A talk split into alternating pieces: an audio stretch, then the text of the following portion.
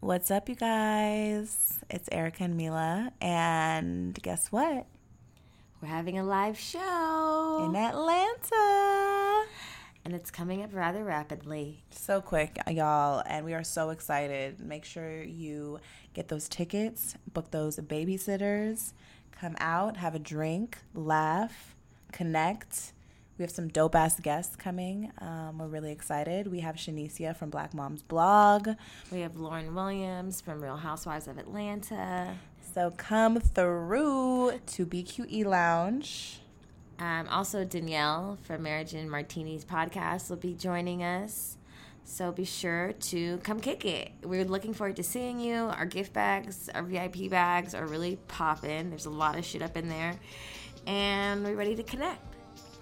Uh, you can buy tickets on our Instagram at goodmoms underscore bad choices and tell all your friends. Bye.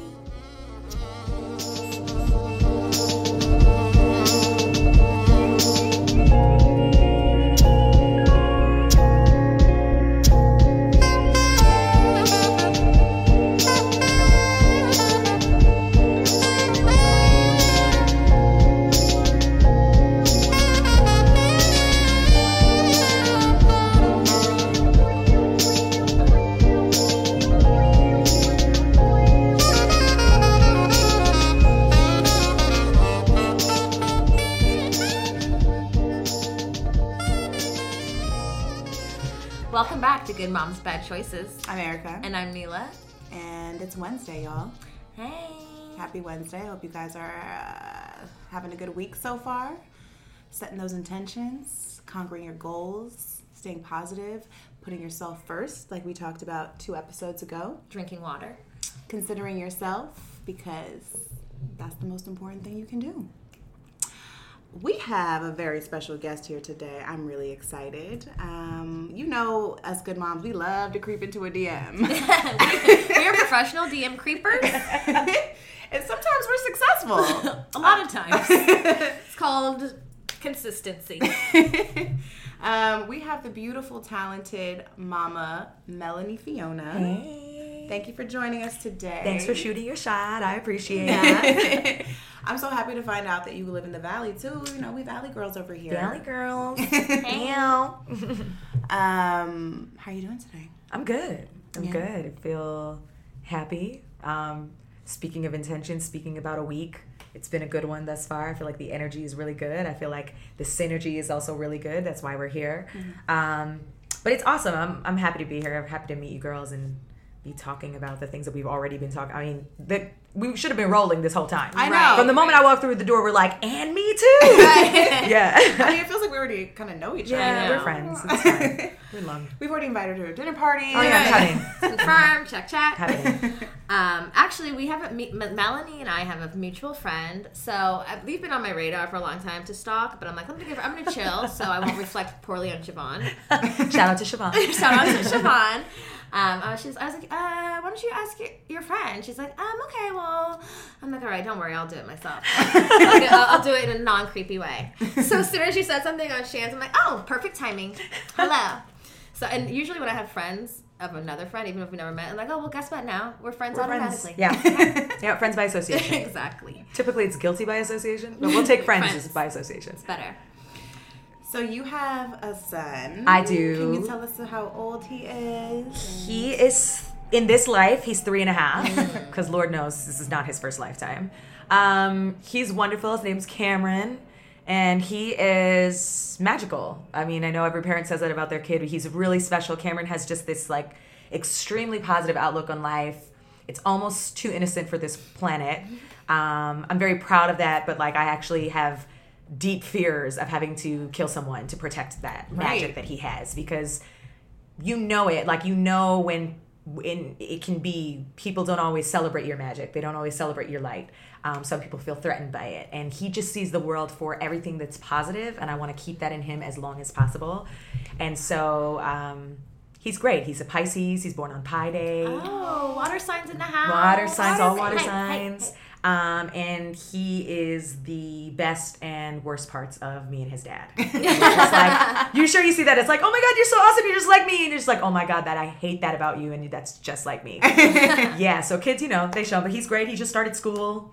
We got past meltdowns because we were crying every day. Oof. Both of us. we were all uh-huh. crying. Oh, yeah, I've been But now he's, he made a friend apparently. So we're Oh, you mean the meltdowns in school? the meltdowns oh, in school. Yeah, oh yeah, yeah, yeah. Like, don't leave me. Like, just Oh my god, I know. I you know, that. and it's like I love you, but I have to go, and I need these five hours to do something with my life. So you know, it's it's um it's been good. It's been a good adjustment, I think, for both of us to find our independence again. So, but he's awesome, great kid.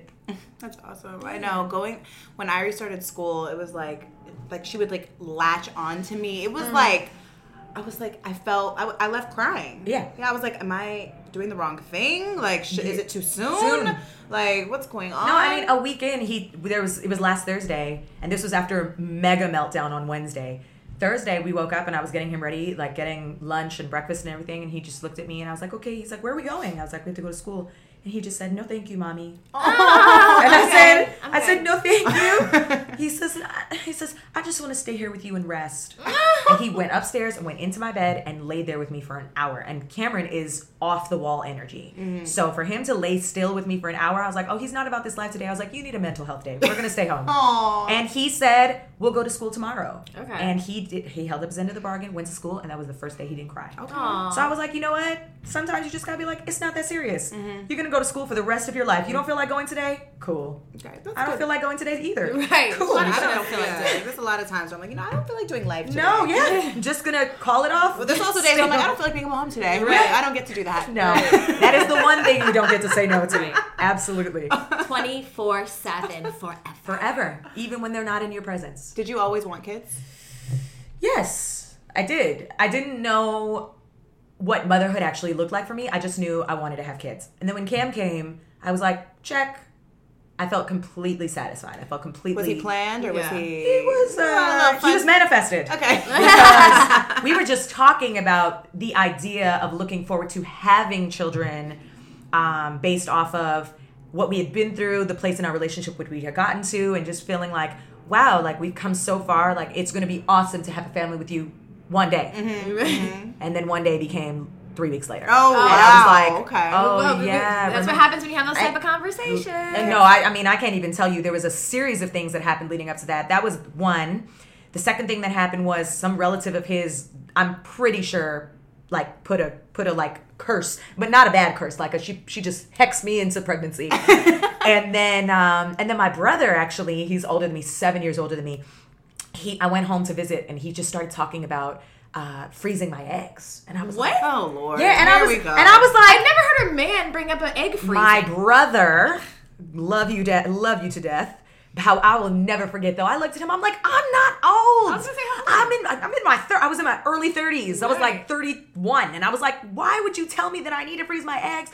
He's like, well, you know, I just know you're really about your career, and I would hate for you to get too far along. Like I have so many female colleagues that are in their late 30s thinking about having kids and they're experiencing complications and I know you want it all. He was like, look at it like insurance for your for your house. Is my brother's very rational, okay? Like I'm I'm very emotional and spiritual and he is facts on like rationality. So I was like, I'm not old. Why are you bringing this to me like this? And then I started to be like, well, what if I can't get pregnant? Mm.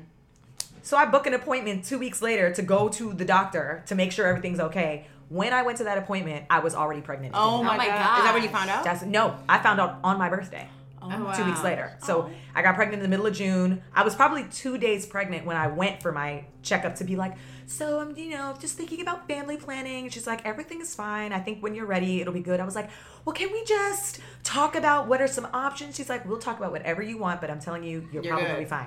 Oh, I was good. I was good. I was already good. pregnant. You're more than yeah. good. So, but here he is now. A blessing. A blessing.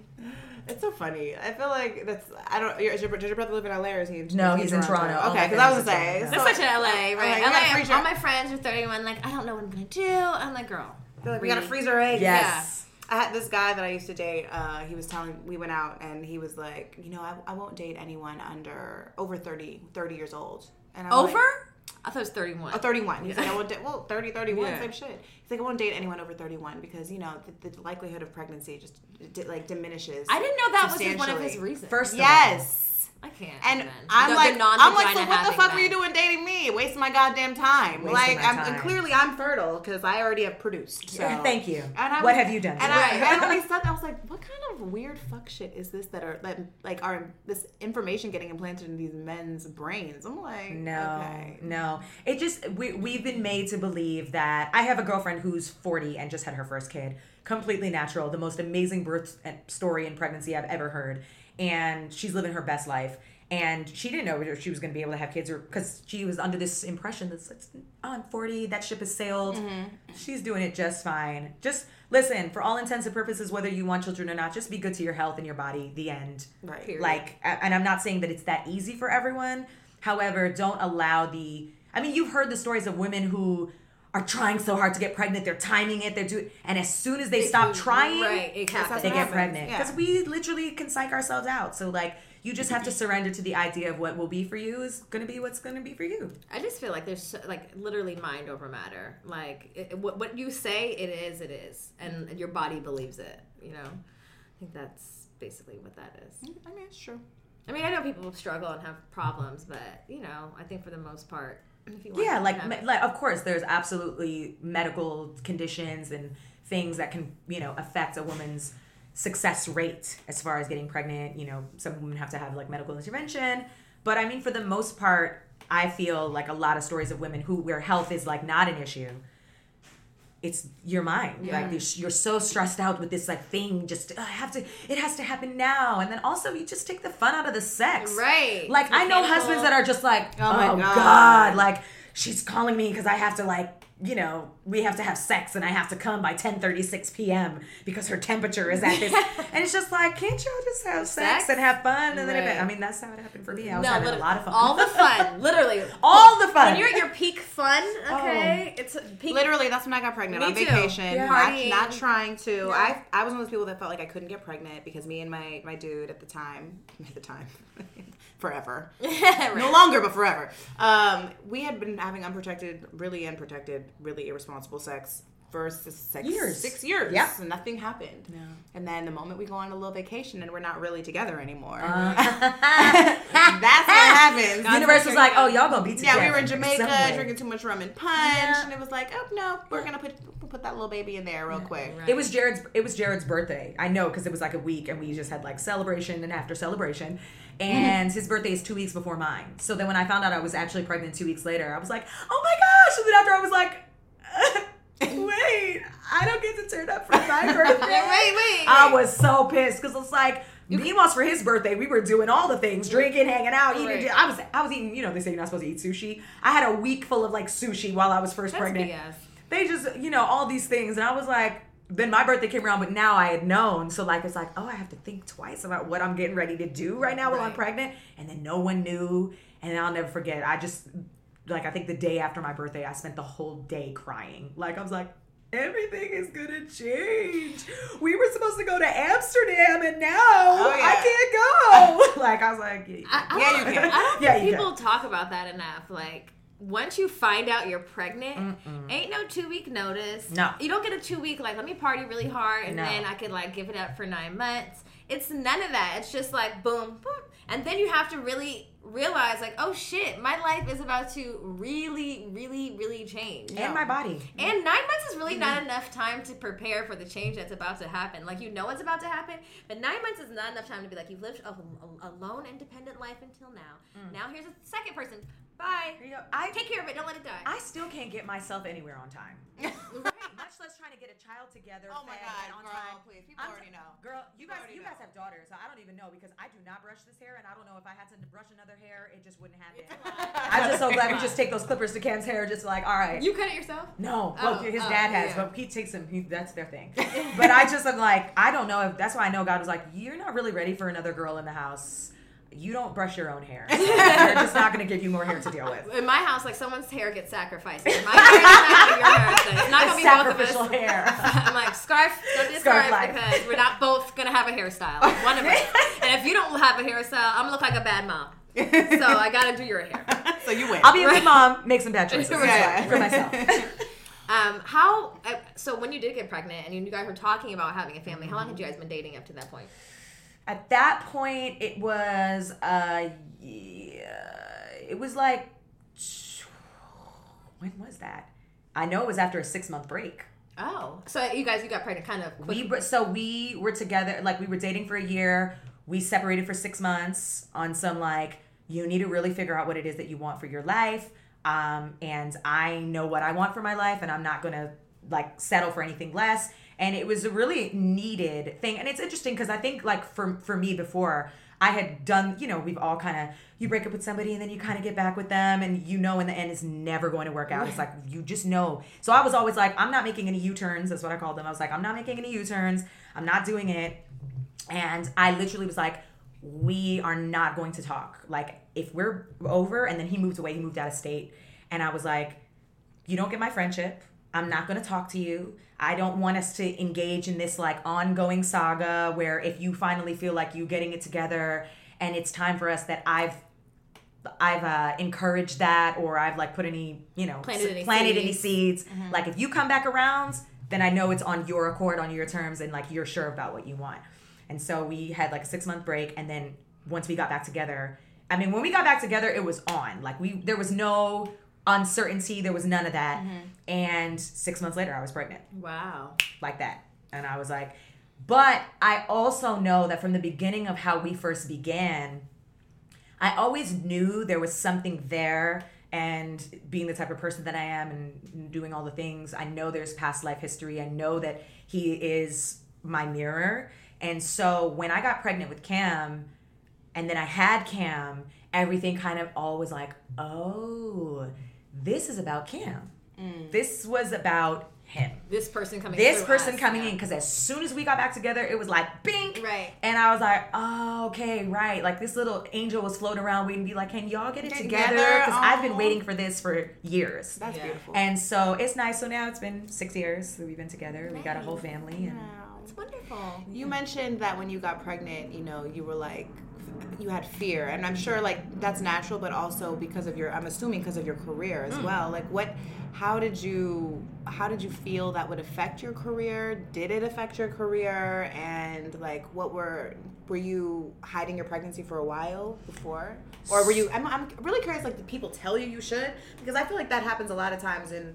So your- in your actually, no one told me I should. Mm-hmm. Um, my manager at the time was a woman, and she's a mother, and she was very supportive. I was actually terrified to even tell her because I hadn't processed the feelings, and I was afraid about like what it would mean business wise. And she was just like, "Girl, put that baby in a backpack and take it on the tour bus. Like, Right. no- like don't even trip." But I do know that there were people around us that literally like, "Oh." Because of this narrative that has been created for women in business in general and then especially in the music industry where your physical appearance is everything to you it's like oh her her neck's getting a little fat. We can't really shoot that music video. We're gonna need to elongate the lens. Thanks. Um, you know and and people for some reason look at pregnant women in the public eye. This perception like this narrative has been until more recently, Recently, yeah. Has been like it's over for you. Like oh you just gonna have to sit down. Like you're not gonna be able to do all of it. You're not gonna be as desirable. Um, you're gonna immediately just like abandon your career because you're a mom. And these are these narratives that people have like they put on you and then this subconscious fear creeps in and i started showing very early and i was like whoa whoa whoa whoa whoa so much change. How do i even present this what does this mean i don't even have a plan together like what does this look like for me and i had just started working with a new label and how were they going to treat me and we i saw how that happened as well which was not favorable um, it appeared to be favorable but it wasn't It was like, oh, it's fine. it was like it's great, but And then, all of a sudden, yeah, and then, and then changing. yeah, and then close the door and then start whispering, and then it's just like, mm. We haven't heard, but we haven't called me back. yeah, they haven't called I'm back, and now and, studio and- time. yeah. and now it's um, and now it's a, it's it, again, you just become less desirable to people who have that narrative in their head and who work in that and have allowed to be, and so you know, it's it's disappointing, but it just kind of charges, I think, what has created what we're doing and it's creating a narrative for the motherhood space that's like, yeah, no, I'm not dead because I'm a mother. Right. Like it's not over Or for me. sick. Or sick. Or dis like it's not it's not a disability. No, I, I don't have my mom has always told me that pregnancy is a sign of health. Like it is that means your body is healthy. That means that you are more capable than most actually. Mm-hmm. And I'm so grateful that she shared that with me and during pregnancy. That's probably why I gained 70 pounds because I was like, I'm healthy. well, nobody shared that with me, and I gained 74. So. But I mean, but I mean, even like like like you said, like right now that that that idea is kind of started to change with like celebrities like Cardi B having a baby and bringing her baby everywhere and seeing women. I do feel like though there's still an immense pressure on women that are that are trying to change that narrative because even I watched her and she didn't really ever take a break because I feel like she felt like she really couldn't. She wanted to prove that she could do it all, Yes. Right. and but she didn't feel comfortable taking a break, and she might have not have been able to, honestly. But I mean, this maybe this is how it starts. You know, you you show that I'm capable, I'm capable, and then then, And then you have the you have the more space to be like, okay, I, can, I can take time. But I really felt bad for her because Yeah. I, I, I, I, I was I felt so she when I watched some like her music videos when she was pregnant, I, I felt so empowered watching that. But then I also felt like, damn, this she didn't really take a break. no. She really did it. Yeah, like, and I feel like it's so it's so interesting how that how it's like changing, but it's not really changing. So You know? I, I actually did a, a video post about this on my YouTube channel where I talked about it. I, I called it "Why You, Me, and Cardi B Deserve to Celebrate Our Pregnancies," Mm. because I remember being in. I was I was in a music industry space. I think I was on tour or something, and I was around some guys who were talking about Cardi.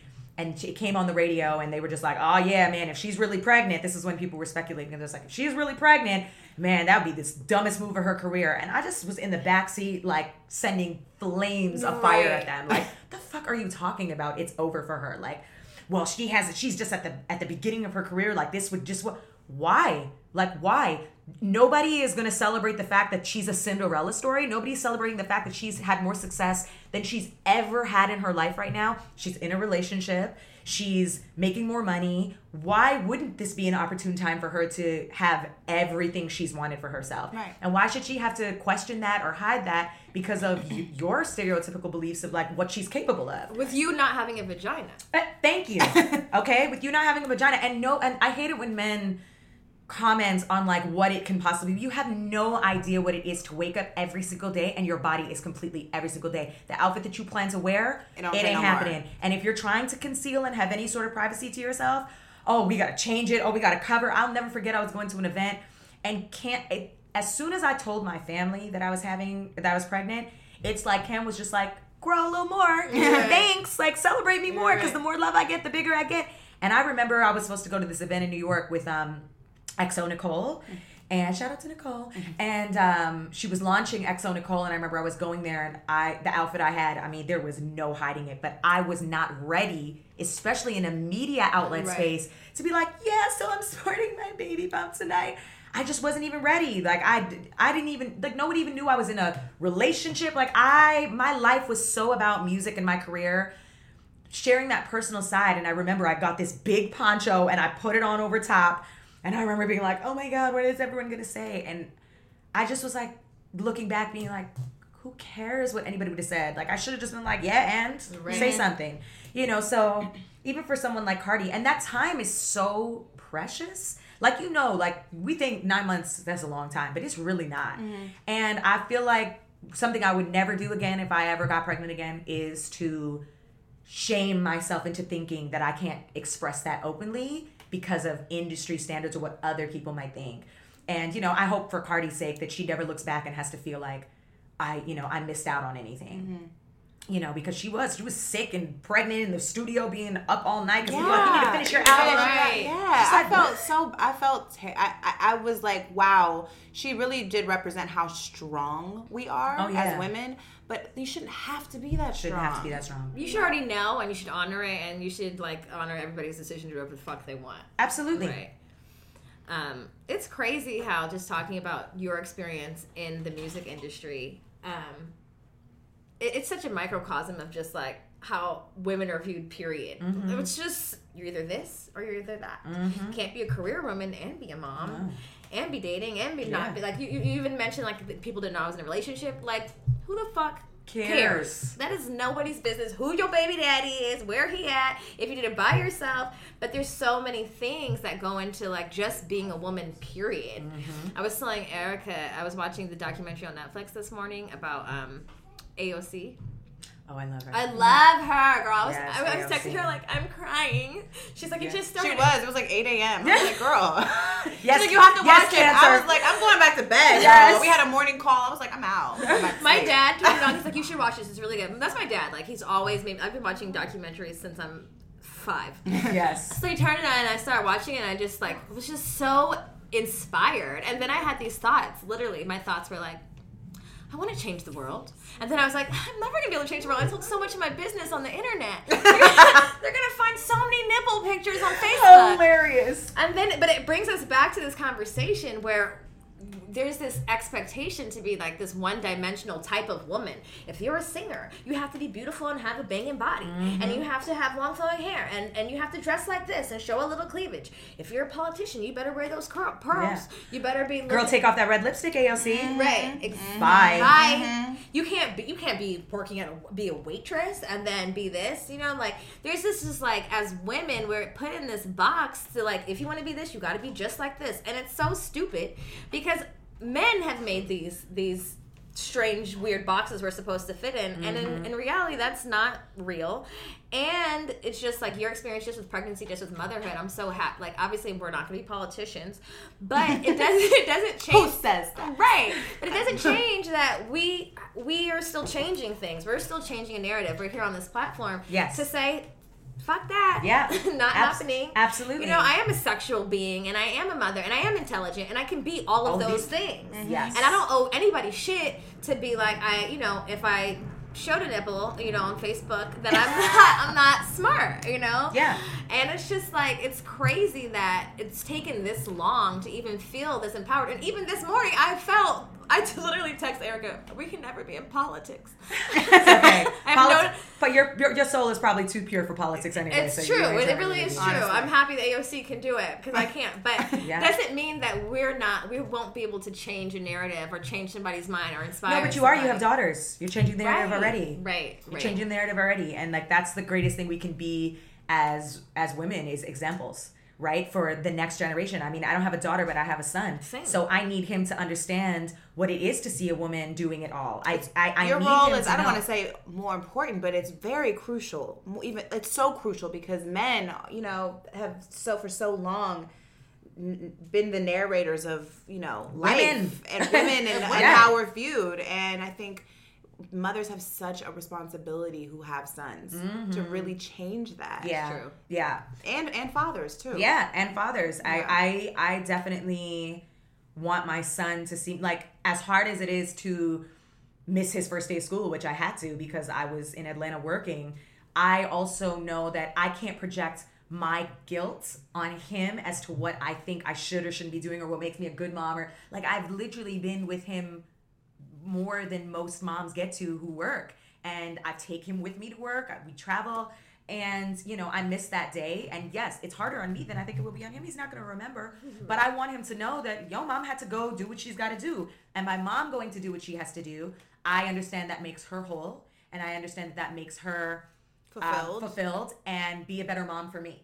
And so you know it's it's very important i think that we we we always have to try to work to maintain sense of self for our children to see that. Um, because i can honestly see that i have to unlearn some of the things that i've seen my mom do as a mom and my, you know um, you know good bad or indifferent whatever. Just just knowing that they're watching everything. And so it's like if anything i just want I think kids should just be like, my mom or dad is authentically who they are, and I understand that, and they they've stayed true to themselves 100% of the time. And and being authentic allows gives your child permission to also be authentic and be who they are. I, I, I, see like these small moments in our in our in our conversations, and I'm like, I can I'm, I can I could say this or I could say that. And today we were watching the documentary. I was trying to make her pay attention because she's four and she totally could follow it. Right. And um, there was like a, a pride a pride celebration, mm-hmm. and there was a, a, a, drag queen, and she's like, "Is that a boy dressed like a girl?" No, don't remember when we went? Don't you remember when? Girl, there's all we saw um, uh, like a, a, little person the other day, and she was like, I was like, don't point, don't point, don't point. And then we saw someone they had like a, a what, what's the vitiligo or whatever. Mm-hmm. So I've, this is like a course of a week. So I was like, you know, I keep telling you like everybody's different. Mm-hmm. Everybody looks different. Our bodies are different. Our every everybody has choices. Everybody's yeah. different, and it's fine. She's like, I was like, yeah. He I was like, yeah, that's a drag queen. He likes to dress like sometimes guy the guys choose to dress like girls. Sometimes at night. Sometimes for shows. Sometimes they don't feel like they belong in their bodies and they want to be something different, and that's fine. It's like we're all different, and they're still beautiful.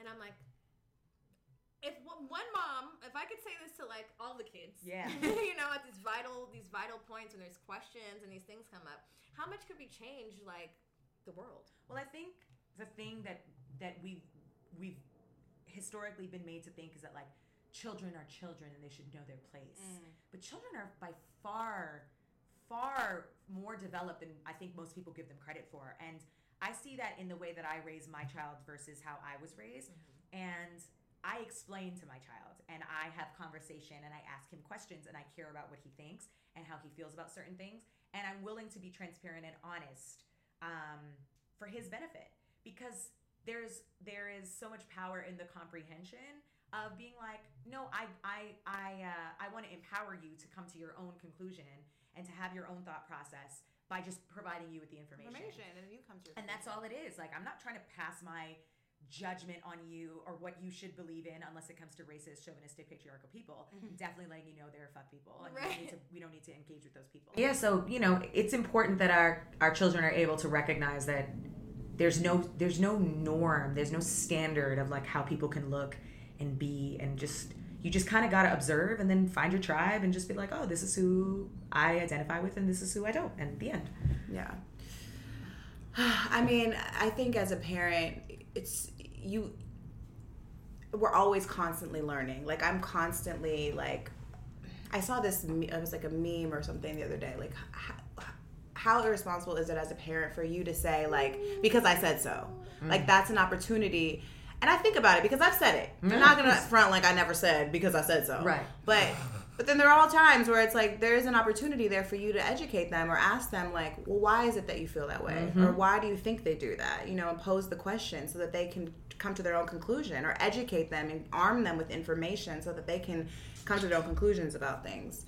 Um, I'm, and I'm just so glad that we are having these conversations now because I even think now, like, I think you know, having this podcast and you know thinking about like the way my mother raised me, and she did the best she could, but like, was she having these conversations?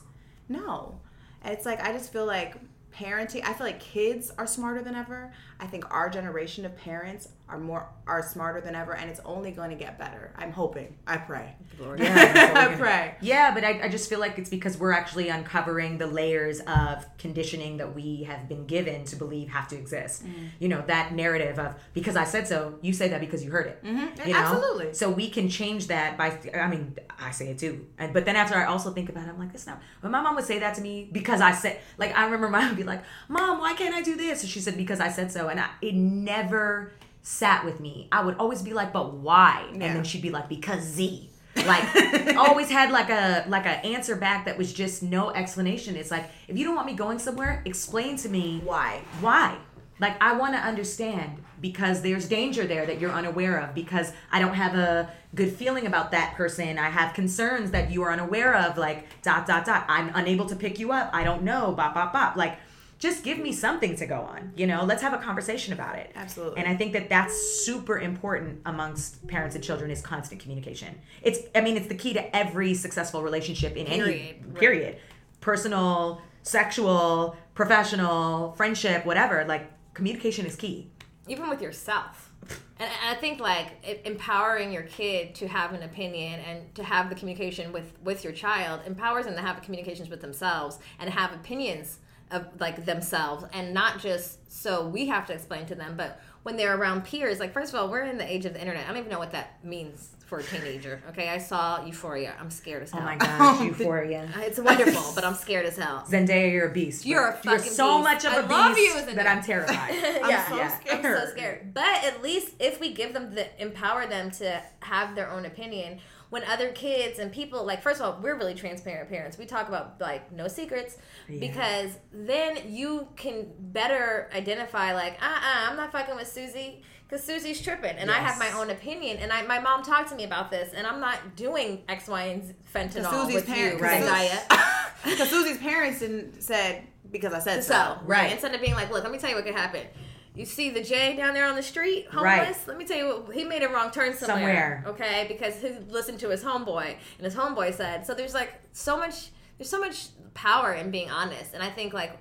You know, people look at me as us a certain way because we talk about cannabis and we talk about transparently about our sex lives or dating. Oh, you talk about plants and sexuality like they're natural things that came from the earth and have begun. Yeah. Oh. Oh, Ooh, crazy! So wrong. So, so, so, wrong. crazy. You're Yeah. such crazy parents. Yeah. You know, Uh, the, the way we all got here, by the way, Right. probably a little weed and sex involved. right, right. That part.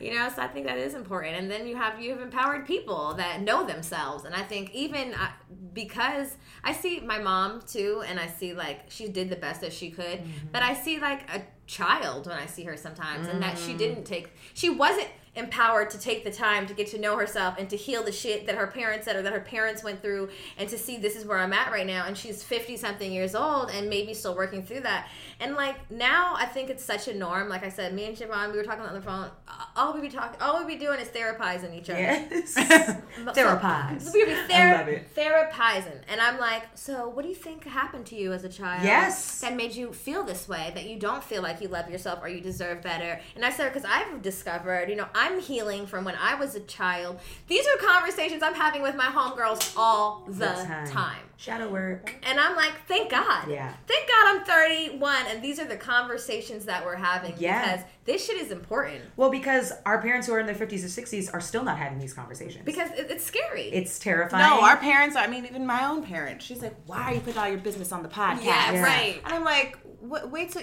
there's so many women that reach out to us daily. Like, thank you, thank you. And now I know I'm not alone. And the reason we started this podcast is because we felt alone. Yeah. you know, and we are at a different age. I think we our parents come from the time where it's like we don't talk about that. No. Everything's a secret. We don't talk Don't, about tell your friends what happened in this household. Oh my God, everything is a secret. Mm-hmm. Yeah, I'll be finding stuff out about my parents to this day that I'm like, you just left that whole chapter out of my whole life. I've known you? It's crazy. It's it's like it is, and I'm Caribbean, so it's very cloak and dagger, shh, shh, shh, shh, because you're worried about what so and so is going to say about you, and auntie so and so, and uncle so and so, and oh, did you hear what happened? Mm. Oh, this, and it's just like, can we just stop caring about what other people think? Like, if you know me and you know your child, like, let's just have the conversation. I, I, I- I think that that's that's the thing, and of course, there's always a sense of pride and protection as a parent naturally. But we have to identify where that's coming from. Is it for our well-being or is it for the concern of what other people's opinions are? And I think that that's something we're learning to we're learning to unlearn with each generation. And back to what you said about mm-hmm. getting better. right, right. and I think when we when we allow ourselves to listen to other people's opinion, we begin to believe those hmm. opinions. Absolutely. And that begins as in childhood, you know, like, oh, she's fast, or she's this, or you know, Susie's shy, or whatever. or she's fat. Or- uh, right. You mm. know, Th- these- like I, I, that fat thing, the fat and skinny thing. Because Irie said that the other day, like, oh, like she's fat, and I was like, whoa, whoa, whoa, whoa, whoa, we're there already. Where did that mm. come from? Because like my mom growing up was so self body conscious, and like I think growing up too, being like being an actor and modeling as a kid, I was just so aware of my body. Also, growing up in mostly white schools and my body not looking like the white young girls was very confusing for me. And then also seeing my mom saying, I'm fat. All- And she does it to this day. And I, I always tell her, I'm like, Mom, you have got to stop. Like, that has, whether or not you know it or not, it's affected me.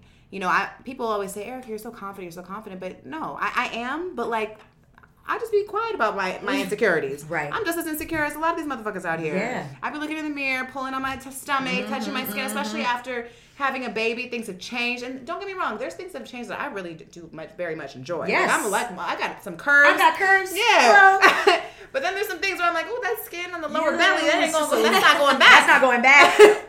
There's not enough collagen I can drink. but I really try to be conscious about how how I talk about my body in front of my daughter. Absolutely. I think about this too because especially living here in LA Mm. and being in the industry that we're in, it's like, oh, you don't like something about yourself, just go fix it. You can go Oh. get it fixed. You go get it fixed really, really quick. And it's just like, mm, if I were to do that about everything that I did did not like about myself, and my child inherits genetically the the features, the DNA, the characteristics, traits that are all there. And then you look different. And then I and The then non-changeable and- yeah, the non-changeable things, and I'm there telling them, "You're fine. You're fi- like it's fine. You're fine You're the way you are. You're beautiful." beautiful." But I can't expect accept that narrative about myself. There is a disconnect here already, and so I honestly like I think about it too. We have to treat ourselves like we would treat our children.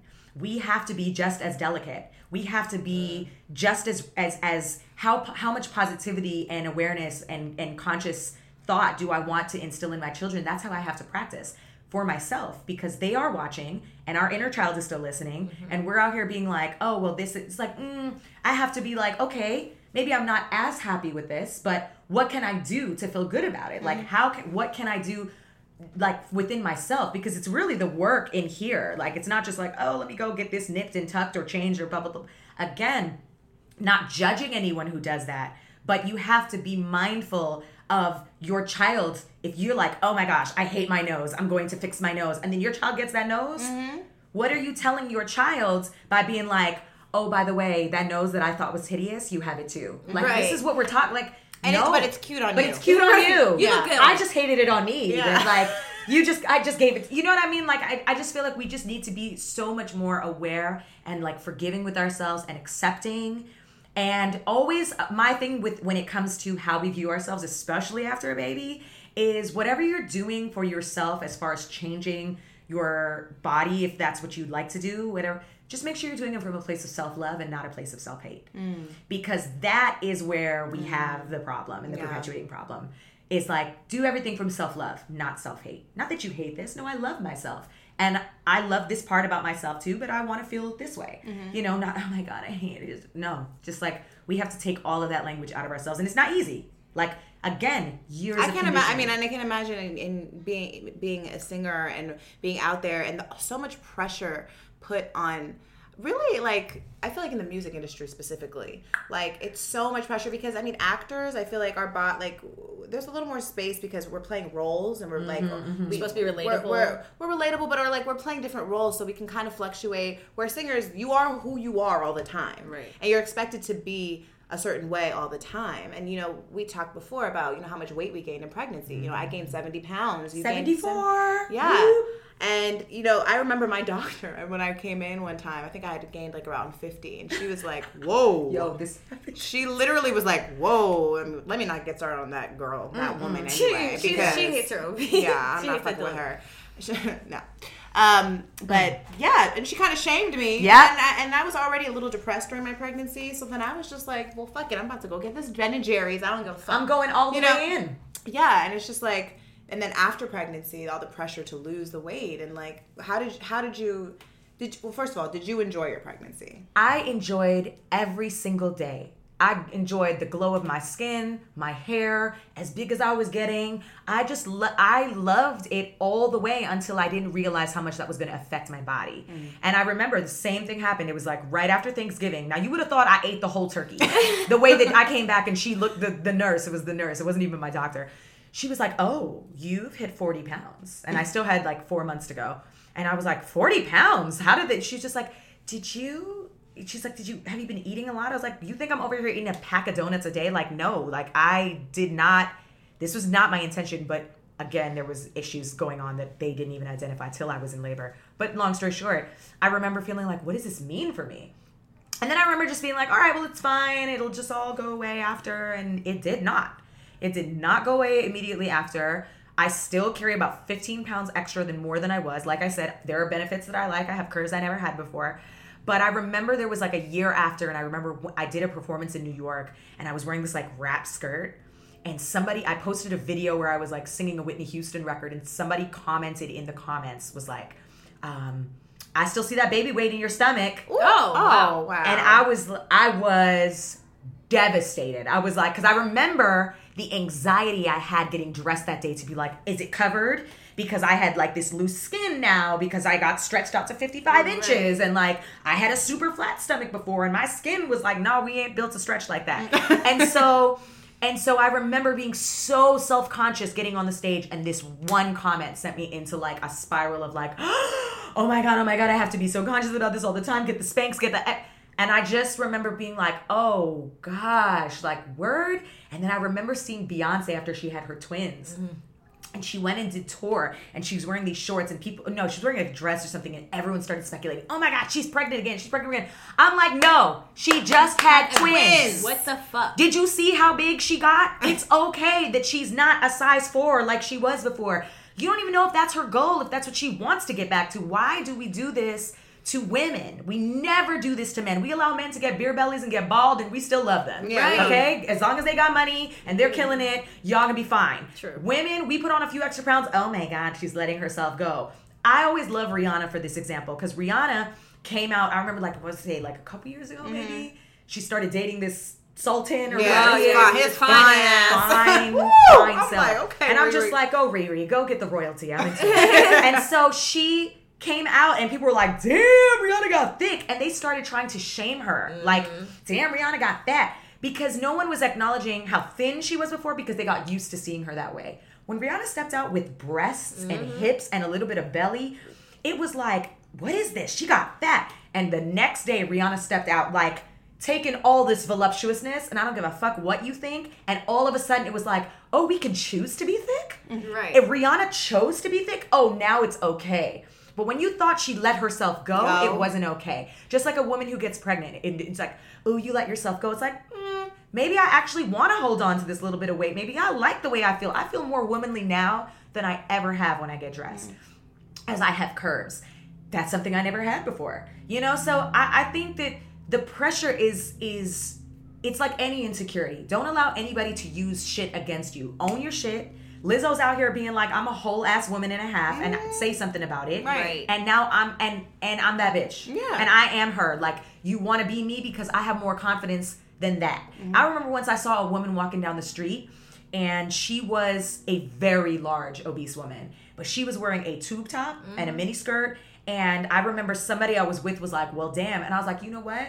I was like, "That woman actually has more confidence than somebody that you think looks more appropriate wearing that outfit." I was like, Mm-hmm. because she has to, she has to make a decision and a commitment to get dressed and know that everybody around her is going to snicker and talk shit, and, she she still still put that that shit shit on on. and walk outside. That- So I'm like, so I'm about it. So I just feel like we have to get to a place where we're just like, and yes, my stomach isn't as flat as it used to be because I had a large ass baby. By the way, let me tell you about the invasive, serious surgery that I had to have to have my child. So should we talk about that? Or Right. no, we can't. We can't talk about that. Will you have empathy and sympathy for me then when I tell you I almost died having this child? Right. So I got a little extra loose skin, but I'm here to tell my story. Right. Like, what are we talking about? So I just feel like people are so critical these days, and it's really our job to work to block out the noise and to never allow anybody to use no shit that we know about that makes us great and is a part of our narrative against us. You know what's so sad though too about that is a lot of the people that talk shit are women. Oh, We're programmed that way. It's so crazy because I remember even you, like one of your not you talking shit. How was um, that, She's like, no, you did not. you, you know about body positivity. Like, you're a skinny bitch. I uh, know. I was like, baby, where? And I thought I was gonna like gain, get thick after the baby. You were excited. I was so hype, girl. Boom. No, but I was thinking. I was thinking about you know you were telling me that one of your friends was like Rihanna done lost. Like Rihanna's not cute anymore. Don't you remember you told me that? Like she- Was they it Rihanna? I, I was It just was about to Rihanna. say that. It was And I got so fucking mad. Like she was my fucking cousin. Like 'Cause it was around the time is. when Rihanna came out and was like looking more thicker. They Yeah. were like, And- Rihanna's lost it. She, I was like, But that's what I was gonna say. I was She's like, lost fuck, it. fuck having. I mean, not fuck having a baby. That's amazing. Like, I had a baby. I'm I'm still I'm thin still. I can notice changes in my body. My skin's looser, whatever. But I had to tell this bitch. I was like, dog. She's not 16 or 18 or 25. Granted, my body's been the same for a long ass time. Even I know that. And bitch, you know that because you ain't looked the same from 10 years ago. Hello. So I'm like, you gotta. I'm like, and also, who? Maybe she's taking better care of herself. Right. Maybe, Maybe, she's maybe she's getting deep. She's getting dick down. okay, eating good. and eating these good royal So- sultan dinners. Right. Oh, okay. Well, of course. Sis. Okay, Okay. fly- eating on the PJ uh, flying to Dubai. on the yacht. Okay? Okay. I was like, she looked happy than motherfucking happy, me. happy. She's like, I don't. I was like, I was, I was almost. I was I remember like, you called me. You're like, I had to leave because I got upset. yes. She left. She had to leave the hangout because she got so upset. Don't do this to me. and, and I think it was another. Was it a black? The, a black? Yeah, I was pissed. I was pissed. I was just like, this hater ass. These hater ass friends I got. I'm gonna have to get some new Get friends. some new friends. I was mad as hell. Yes. I, I forgot when she was talking about this. I was like, this sounds familiar. Well, it's just because like when you get to a point, and I find that like I'm at this just as a woman in general. It's like I have zero tolerance and like, and let me not say tolerance, but I I'm very mindful of where I what frequency I'm on, and so any friends and people in my life that don't operate on that frequency, I don't give a fuck if they're family or not. Like I'm just like, I love you from afar. And you know what it is You too, know? because we are just talking about our witchiness in September, because we got this message and stuff. But I'm learning to really trust my motherfucking gut. Sometimes I'm like so nice. I'm like, am I being mean? Am I just not liking her? No, bitch. It's because you don't like her. It's because you don't like her. Or the vibe is not right right now. not right. She's not.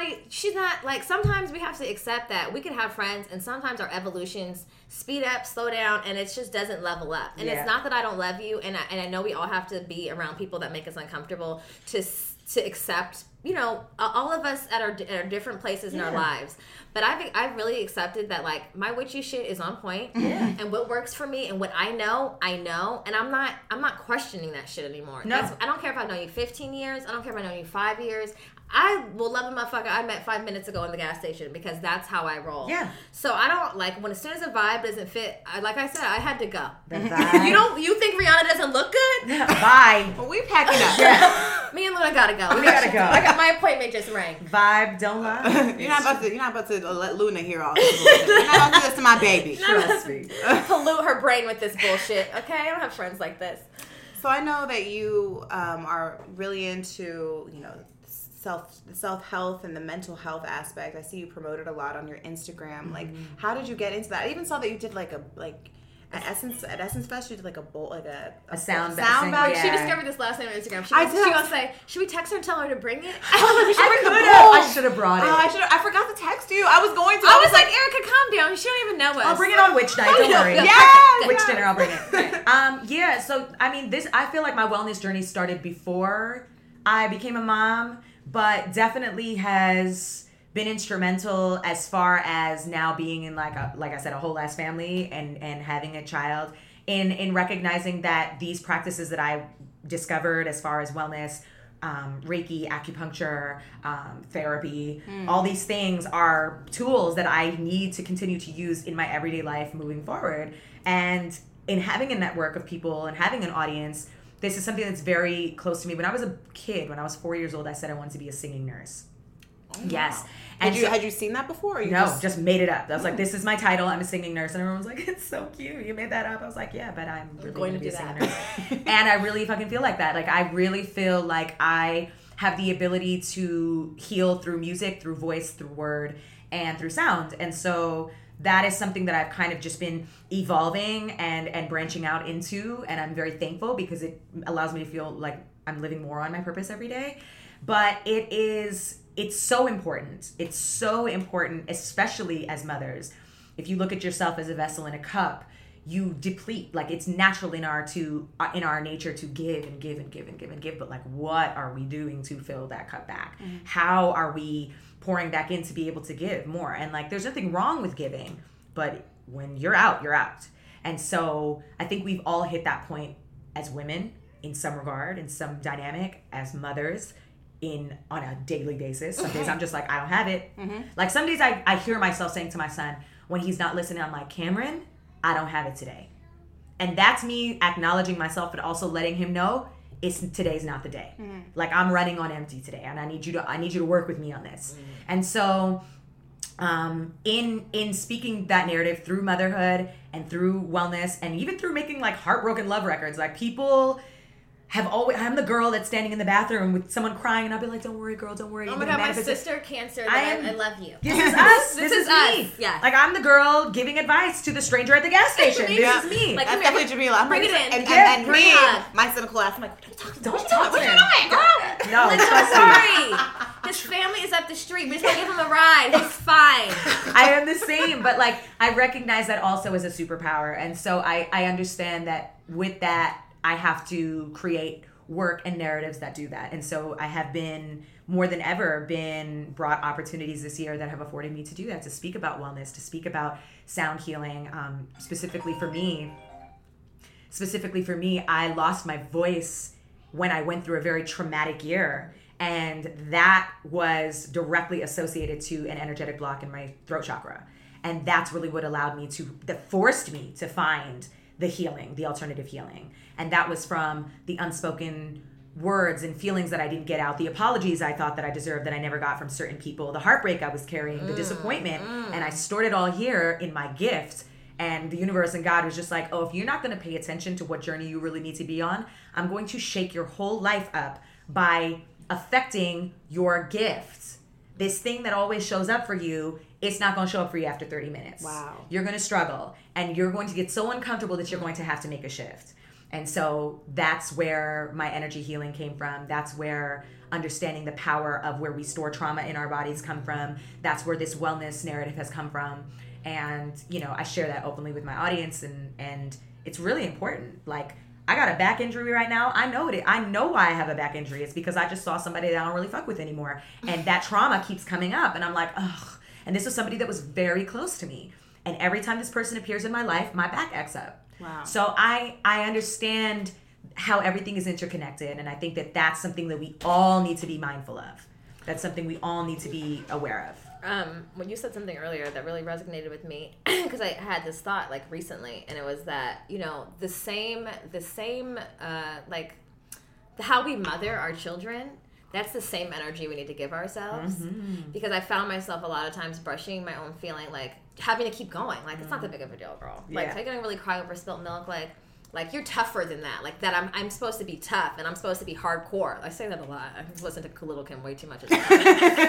And literally like, hardcore, you know. And I just and I, you know, and then I, I found myself being so gentle with my child and like it's okay and like comforting her and like allowing her to be feel and be sad or be these. And it dawned on me like. How can you show up for her in this way and allow her this space to be emotional and be and be these things, but you're not even allowing your you're not even giving your you're not even being gentle with yourself. Mm-hmm. And so, and, I- and same like harboring feelings of, of disappointment, of, of Resentment, of resentment, where I thought, entitlement, yeah, where yeah. people weren't gentle with me or didn't or didn't give me apologies.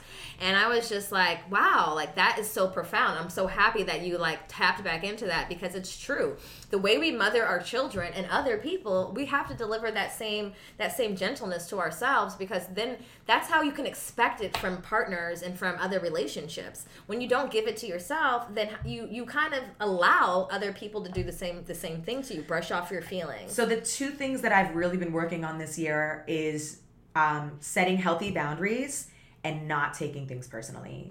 And literally, like, if we can have more compassion, and I'm a very emotional person, and I find that that's like a superpower, but also can be a super hindrance in particular situations, especially with dealing with people that are not as emotional.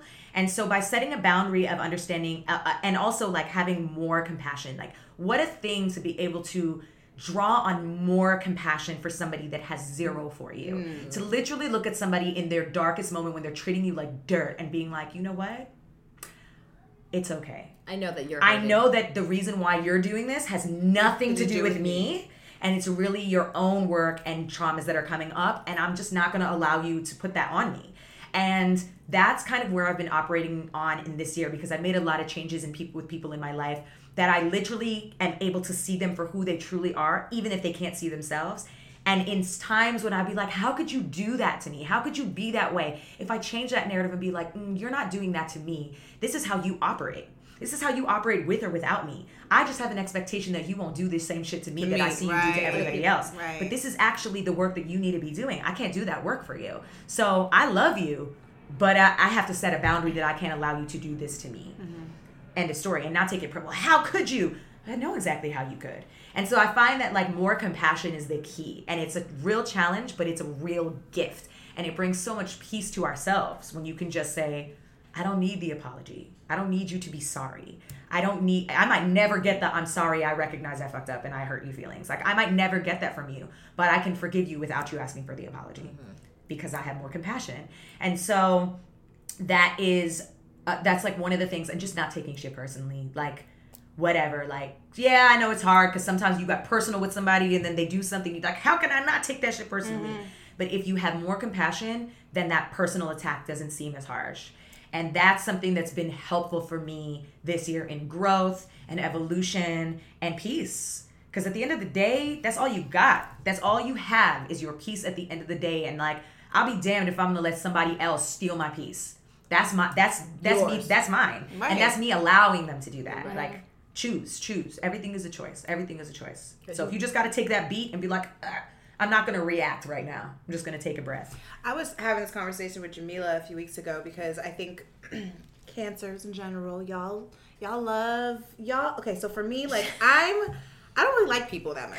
Scorpio. Like I do like people, but like I, I do, but I'm a very like I'm an energy person. I'm like, oh, fuck with that. She's, skept- she's skeptical. I'm very Yeah. skeptical. I'm very observant, and I'm like, mm, whereas she's very compassionate, and not to say I'm not, but she's very compassionate and she's very forgiving and loving, and and that's what, and I love that quality about you. A lot of times I'm like, Jamila, you go be nice to them because I'm not in the mood.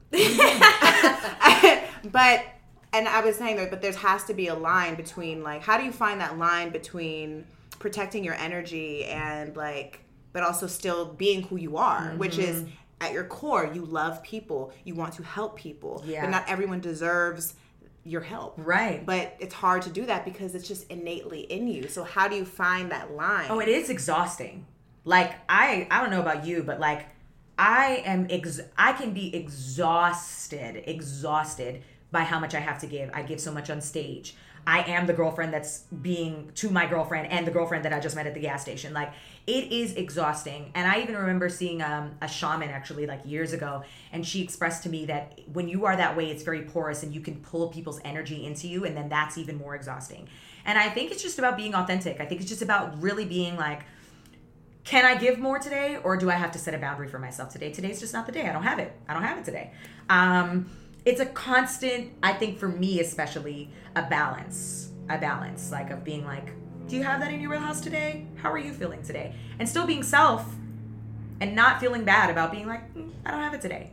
And not showing, like, not showing up or or drawing the boundary out of spite, but just more out of like protection. Just being can't. like, I can't. yeah.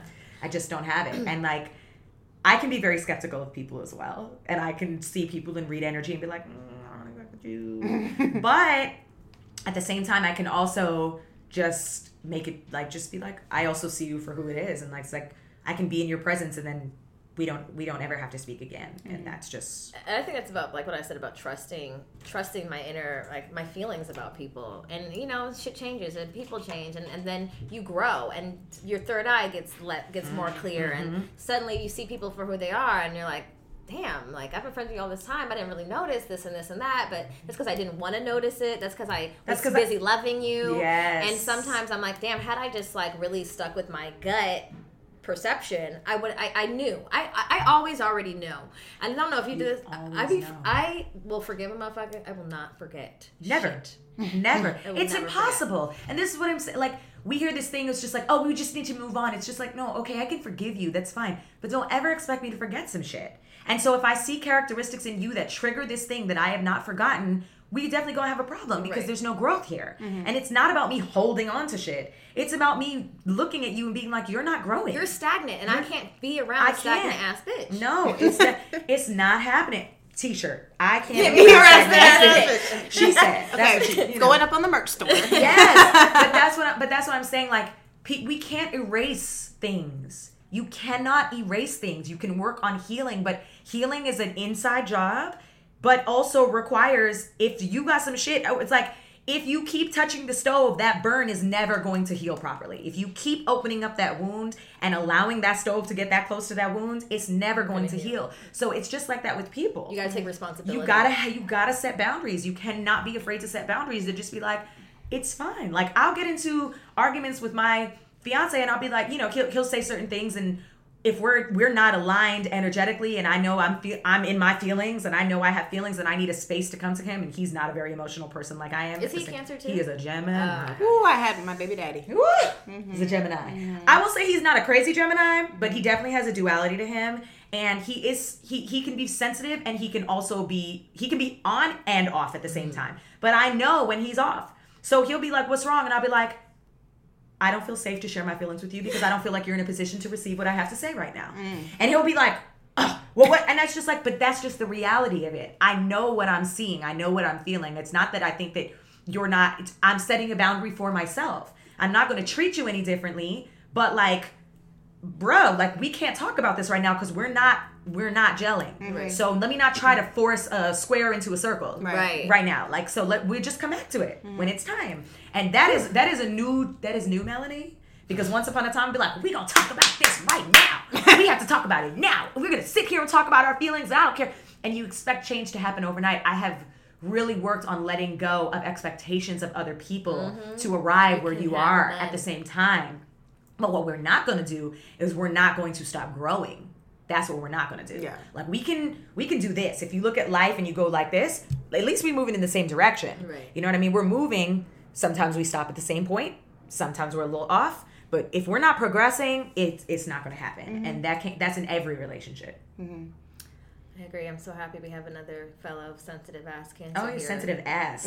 But a lot of me feels like I need that. I I I I, I have joy in, in exchanging energy with people sometimes. But you're right. There has to be a limit. There has to be a boundary. Everybody can't have. I think it's like you have to like for for me watching your your joy and like the, the love you have for people like I honestly I feel like it's affected me in, in a very positive way hmm. honestly but sometimes I feel like you you accept people because because you're so loving you accept for who, who they are and then you continue to allow them in your space even though but and not realizing that you're still taking on their shit even though you've accepted who they are. that they're you know what I mean some people just got to be ex-nate out yeah, you know pretty much. and, and I'm learning that Well, too. I'm- I, I, I don't get me wrong. I, I be doing shit sometimes too, where I'm like, why did I, why am I still Why- why am I entertaining this doing this? bullshit? Yeah. and it's really bad. Yes, you're not changing at all.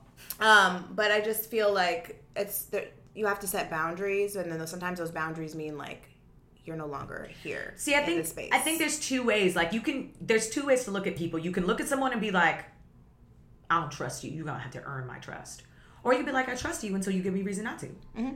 And I feel like I'm on that spectrum. I I try not to be as well, I don't like I I I literally would just like I will see you for who you are, and until I see something about you that I'm like, no, that's never gonna work.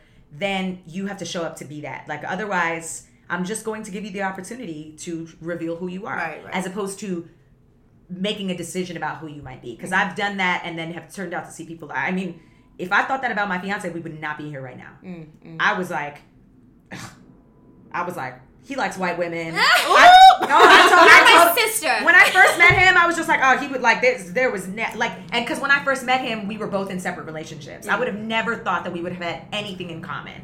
But as I met him and got to know him, I was like, oh, when I reconnected with him years later, I was like, I was shocked. I was like, oh my God, you're down to earth and you're not this pretentious, stuffy, pretty boy that I thought like you're deep and you actually have more and you're kind of corny and funny like I am. Like, had no idea. Oh, and you like brown girls. Like, oh, okay. Like, I really did not, you know, and so like I said, so in changing that, it's like, show me who you are. Right, and right. then give me a reason to be like, mm-mm. That's interesting you said that because I feel like I have, I with men, I think it's a lot of my taintedness from growing up in the valley and living in shallow ass LA. But if I like, I'll see black men and I could be like, say they're with a white girl, I'm like, oh, mm, you're not into, you're not into us. You don't like yourself. I will make. I have. I've, make I've made judgments. judgments. I've, I've seen a black man with like a white woman, like typical.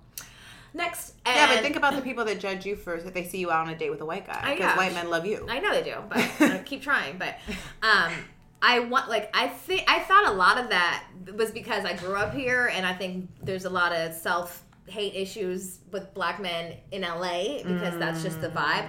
But I know you grew up in Canada. I did grow up in Canada. Um, apparently, in wherever that girl messaged us, Vaughan, Canada, um, and so okay, maybe is it not my experience just growing up in LA? How, what is your what is your take on like okay how I've, I've, I mean I've been to Canada, but what's the racial like like integration or like black men? I don't know. What's the temperature? What's the it? temperature? So I mean, I I grew up.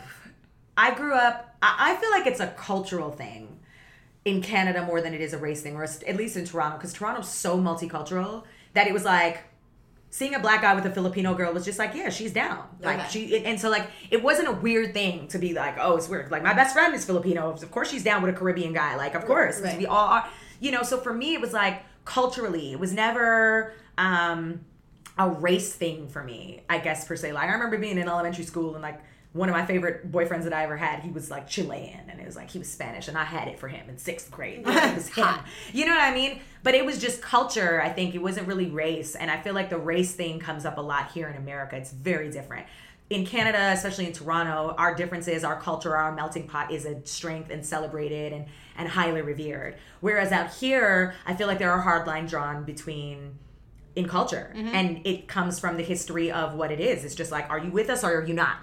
Because for a long time y'all wasn't with us. Mm, you know so it, it- there there's a different thing. We have to check a box. What whose team what squad are you mm. representing? You know what i mean? Like there's a lot more i feel allyship in canada. Mm. I'm not saying the racism doesn't exist. Right. i'm not saying that those stereotypes and norms like i come from guyana where my family comes from guyana where my cousins look nothing like me. Like i have cousins that are white with blue eyes and then i've got cousins that are darker with curlier super kinky hair and like different curl patterns and different textures and it's just like however there is a, a deep lying historic racism that happens amongst all black people because of how Colorism. yeah, colorism because of how we were distributed right. for lack of a better word.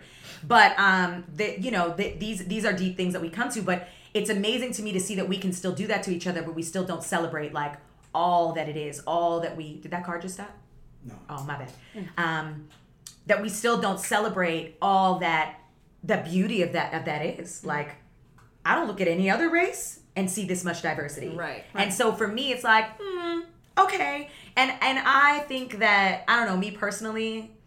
I'm I'm becoming more open to to allyship as far as here in America. It's just like you might never know what it is to be a woman of color or a black woman, but you better be an ally to mm-hmm. us. Mm-hmm. White man, mm-hmm. Asian man. Like you better be like, I don't know what the experience is, but I'm down to support what your rights and what you're fighting for are. And that goes for your white girlfriends, that goes for your, your Spanish girlfriends, that goes for your Asian girlfriends, that goes for men and women, all your people, your coworkers, that goes for everybody. Say it loud. you know? So so i just feel like yeah like it, it's it, it's different. I definitely had a different perspective going here and i had to come here and learn the culture of what african american history was um, which is not african canadian history. It's very different which is not caribbean history um, exactly the same and have a certain level of sensitivity and awareness and understand what that is for sure absolutely Interesting. come to canada it's Yeah. good it's good I'm just Well, totally I, I'm well, trying yeah, to I told you, I was like, look, you got a bug brother, or you're like, you know, Yeah, I, might, I might need to get out of here. Okay? Listen, I've, I've been solicited for uh, uh, arranged marriage, marriage marriages for sure. Um, do you have anything else? Or Um, do we have any questions anybody wanted to answer? I know we need to wrap it up soon. about Vaughan, Canada. I think she answered it. uh, she said, "How was it like growing up in Canada, Vaughan in particular, and when are you coming back to visit?" Canada was amazing. Vaughan was trash. um, Vaughan was like a, as soon as we moved from the city to Vaughan, it was like complete culture shock because I grew up in the city with so much diversity, and then we moved to the suburbs, and it was all Italian, all white. And I remember coming from the city, and like I grew up as like a girl in the city with so much diversity. I never even looked at myself as different until people started assuming that because I came from the city, I was a part of a gang. No, great. Wow. And I was like, what are we talking about? Do you know I'm a straight A student? What the fuck are we talking about? Like, I do well. Like, what are we talking about? I'm not in these What streets gang? like that. Right. I play sports. Like, what are we talking about?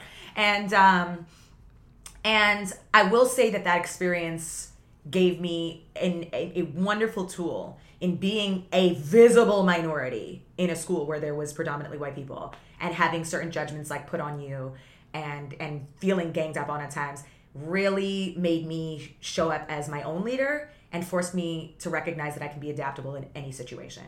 That like it does not matter where I am. Drop me off anywhere and I will survive. And that was a hard lesson to learn because at times it was very isolating and very sad and I remember even when I was 13, the one girl that I f- identified with, her family was from where my family was from in um, the Caribbean. And even though we looked different, we still had a very cult- a cultural connection. And then she died tragically in a car accident right before we started high school. And I remember being like, oh my God, the one person I found here is now gone. And it was crazy and tragic. But again, all for the story, all for the character building. Um, but yeah, like it was not the best experience growing up there. I really would have loved to have more diversity in my high school experience. But it, like I said, it definitely prepared me for being um, adaptable. Yeah, and not being defined by not now allow, not allowing myself to be defined by my environment, but to define myself in the environment. Okay. Well, I feel like I've learned so much in this Seriously. short talk. You are so just intelligent, well spoken, like strong. Like like, you really have a strong hold on, on your beliefs, and I really respect that. Thank you. And that's beautiful because you never know. Like I don't, I don't know you. Might just reached out. We were like, let's let's have a conversation. Come here and be a trash ass person. I don't know what she could come here and Wow, be. she's you a know, bitch. but you know- Right, just be like, Think I- I damn. we've never, but honestly, like I don't know. Me and Jamil have had really awesome. We, everyone that we've connected with on this podcast, it's always been such an amazing and learning experience. I believe truly. in divine, like, uh, like even in aesthetics. I'm an esthetician. I do lashes. Mhm. By the way, I've been admiring these lashes from this angle all show. Oh, I th- mean, these like, are like little flares because I can't do my own. I'm I'm, into- I'm pretty good at what I do. Though. I'm into them. But I always like I always get really chill clients. I I really uh, completely in all aspects of my life believe in like my gravitational pull to like people that are like minded and like I never get like I, I go to people's houses so I can get some weird ass shit happening to me. But I never do. I'm like, oh thank God, I found a new friend. You know, like always. And I think that that, that energy comes to the podcast. Is like we Always. just like come upon people that were like, oh, you're part of our tribe. Come Yes. over, witchy dinner. yes. You know. You know, but it's because you're living with intention and you're living in truth. And when you do that, you find other people that are doing the same. And so, like, that's not coincidence. That's literally what you're doing. That's the work you're doing. That's the energy you're putting out. And that's the thing that more people need to be aware of is like, everything is not happening to you. Like, whatever's going on in your life, before you start pointing at other people, like, why is this happening? Take a look at yourself. Mm-hmm. Understand that, like, your frequency that you're putting out there is happening because you're manifesting it. Yep. And I know that sounds crazy. Some people that might be listening because they maybe haven't understood that, but it is 100% true. And I, I always say this is one thing that people say is like, even if you take something small, if you want to test it, just start saying something like, just like, I want to see more red flowers. Mm-hmm. I want to see more red flowers. And then just see how many red flowers you start to see. It really is all of it. It's not just all Siri listening and algorithms. You know, it's like we Real really life. are, we Wow. really are powerful beings and we do have the ability to manifest exactly what we want and who we want around. And so there's just no coincidence that from Siobhan to Shannon, that Q in to Germany. Q in Germany at the beginning of my career, um, you know th- that that all these things just come full circle in a line, which doesn't seem like it all should connect, but it does. Right. But when you are in your right space and timing, you end up where you are supposed to. And so I'm happy to be at the table. I'm happy to be here. Yes, I'm so happy. Find more to be tribe. here. Yeah. Amen. Well, thank you so much for taking time out of your day to come hang out with us. Um, can you tell our listeners where they can find you? Yes, um, at Melanie Fiona on every social media platform, melaniefiona.com, uh, Melanie Fiona TV on YouTube, because I think for your listeners, if they want to come, I did a series called Living Awake where I did um, interview some of my friends, Shan being one of them, about their journey to their awakening moments, which was like a huge thing for me in 2012. So that was the pivot to wellness for me. So I think that's a really good series that I think people will appreciate there. And yeah, just holler at me online, slide in my DMs. I might end up at your table. I don't know what you guys. All right, y'all. Um, you know where to find us at Good Moms underscore Bad Choices. Submit some hories, and if you're in Atlanta or in a nearby city, you know we're having our live motherfucking show on Sunday, October 13th. We expect you in the motherfucking building, drinking tequila or whatever you drink. You know, we'll be there. It will be fun. Buy your tickets. The link is in our bio, and that's it. We'll catch you next week. Bye. Bye. Bye.